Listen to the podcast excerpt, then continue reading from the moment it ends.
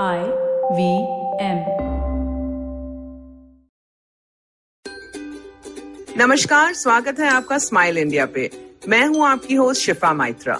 जानती हूँ इस वक्त स्थिरता पाना हर किसी को मुश्किल लग रहा है। पर यही समय है जो हमसे धैर्य माँगता है। तो चलो सुनाती हूँ कुछ ऐसे समाचार जो आपका जी खुश कर देंगे। शुरू करते हैं दिल्ली से। यहाँ दसवीं में पढ़ता है जारेब वर्धान। बाकी दोस्तों की तरह वो भी ऑनलाइन क्लासेस के बाद गेम्स खेलता था या टीवी देखता था, फिर एक दिन उसने टीवी पे कुछ देखा और उसने निर्णय लिया कि कुछ करना है। उसे थ्री डिज़ाइनिंग आती थी तो एक प्रिंटर मंगाया। फिर घर के दो कमरे खाली करवाए और काम पे लग गया। थ्री प्रिंटिंग करके उसने घर पे फेस शील्ड्स बनाना शुरू की। इससे पहनने वाले का बचाव हो सकता है उन जगहों में भी जहाँ भीड़ हो। उसने देखा था टीवी पे कैसे आज भी पुलिस वालों को जाना पड़ता है लोगों के बीच। जब सौ शील्ड्स तैयार हो गई तो वो उन्हें लेकर पहुँचा दिल्ली के पुलिस कमिश्नर के पास और उन्हें भेंट की। अफसर भी जरेब से खुश हुए, क्योंकि पुलिस की सुविधा के बारे में कम ही लोग सोचते हैं। मैं तो धन्यवाद दूँगी उस परिवार का, जिनके बच्चे में इतनी समझ है। अब किस्सा सुनो बंतवाल कर्नाटका का। यहाँ काफ़ी लोग नारियल का कारोबार करते हैं। उनके नारियल के पेड़ हैं और कटाई के मौसम में बड़ा वक्त और मेहनत लगती है पेड़ों पे चढ़कर नारियल उतारने में। गणपति भट्ट एक किसान है जो हर साल मजदूरों के पीछे भागते थे इस काम के लिए। फिर उन्होंने सरकार की कुछ स्कीम्स के बारे में पता लगाया और आत्मनिर्भरता की ओर कदम उठाए। भट्ट ने एक दोस्त के साथ बनाई एक मोटरसाइकिल। ये बिजली से चलने वाली बाइक आसानी से पेड़ के ऊपर चढ़ती और उतरती है मिनटों में। जी बिल्कुल, बाइक पे बैठो और 80 फुट लंबे पेड़ पे चढ़कर नारियल उतार लो। कटाई में समय बचता है, लोग कम लगते हैं और किसी के गिरने का डर भी नहीं होता। बाइक हल्की है, इसमें शॉक अब्जॉर्बर्स हैं और एक लीटर पेट्रोल में तकरीबन सौ पेड़ों का काम हो जाता है। भट्ट अपनी बाइक से बहुत खुश है और उनका कहना है कि अगर कोई सड़क पे बाइक चला सकता है तो उसकी बाइक से पेड़ पे भी चला पाएगा। उसकी बेटी भी ये बाइक चला लेती है और आसमान के करीब पहुँचने के अनुभव को लाजवाब बताती है।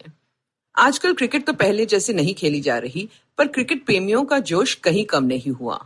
सुधीर चौधरी एक ऐसे शख्स हैं जिन्होंने अपना जीवन समर्पण कर लिया है टीम इंडिया के लिए। सिलसिला शुरू हुआ पंद्रह साल पहले जब सुधीर ने सचिन तेंदुलकर को पहली बार ईडन गार्डन में मैच खेलते देखा। अगला मैच मुंबई में था।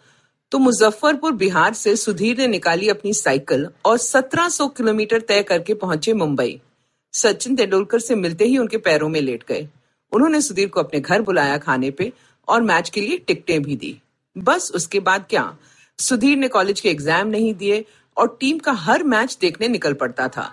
कभी मुँह पे इंडिया का नक्शा बना लेता तो कभी बालों को रंग देता इंडिया के रंग में।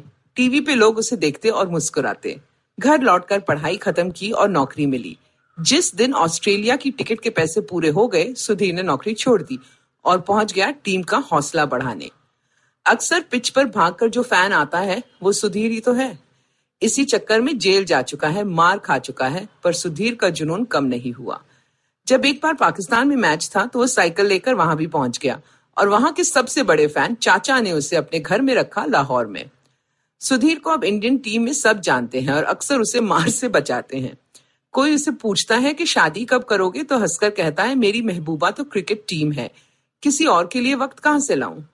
एक और खूबसूरत खबर मुंबई के अखबारों में कुछ महीने पहले तस्वीर आई थी एक बुज़ुर्ग महिला की, जो रेलवे स्टेशन पे पहुँच गई थी बिना पैसों के दिल्ली जाने के लिए। उनके दो बेटे दिल्ली में थे और एक मुंबई में। वो अपने घर दिल्ली जाना चाहती थी, क्योंकि मुंबई में बेटे ने कह दिया कि नौकरी नहीं है, पैसे नहीं है, अब खर्च नहीं उठा सकता। कुछ लोगों ने सत्तर वर्षीय महिला की मदद की, टिकट दिलाई और गाड़ी में बिठा दिया। सब लीलावती को भूल गए। दिल्ली पहुँची तो कोविड पॉजिटिव निकली। अस्पताल में भर्ती हुई और दोनों बेटों ने मुँह फेर लिया। बेटी आई, पर वो माँ को ससुराल नहीं ले जा सकती थी। तभी एक नेता वहाँ आए अस्पताल का मुआयना करने। माँ बेटी से मिले और चले गए। घर जाकर भी उस बुज़ुर्ग महिला के बारे में सोचते रहे। पत्नी ने कहा, उन्हें यहाँ ले आओ। अब अस्पताल से वो सीधा नेता के यहाँ आ गई। राष्ट्रपति भवन के पास एक बंगला अब उनका घर है। यहाँ उन्हें प्यार, इज़्ज़त और एक परिवार मिला है। महीने से ज़्यादा हो गया और लीलावती अब इन्हीं के साथ रहेंगी। हर रिश्ता खून का नहीं होता, है ना? अब तो ये आलम है कि सारा दिन सब कंप्यूटर या फ़ोन के आगे बैठे रहते हैं। शाम तक मेरी आँखें तो थक जाती हैं। ये है कुछ नुस्खे जो मैंने अपनाए हैं। सोचा आपसे भी शेयर कर लूँ। वेलनेस एक्सपर्ट ल्यूक कुतीनो ने दिए हैं ये सुझाव। पहला तो ये कि हर आधे घंटे में तीन चार बार पलक झपकाओ। ब्लिंक करो। हर 20 मिनट के बाद दो मिनट के लिए खिड़की के पास जाओ और आसमान की ओर देखो। इससे आँखों को बहुत आराम मिलता है। रात को सोने से दो घंटे पहले सभी स्क्रीन ऑफ़ कर दो। उस वक्त किताबें पढ़ लो, गाने गा लो या फिर पॉडकास्ट सुन लो। अगर आपको ये पॉडकास्ट पसंद आया तो और दिलचस्प पॉडकास्ट सुनना न भूले आईवीएम नेटवर्क पे।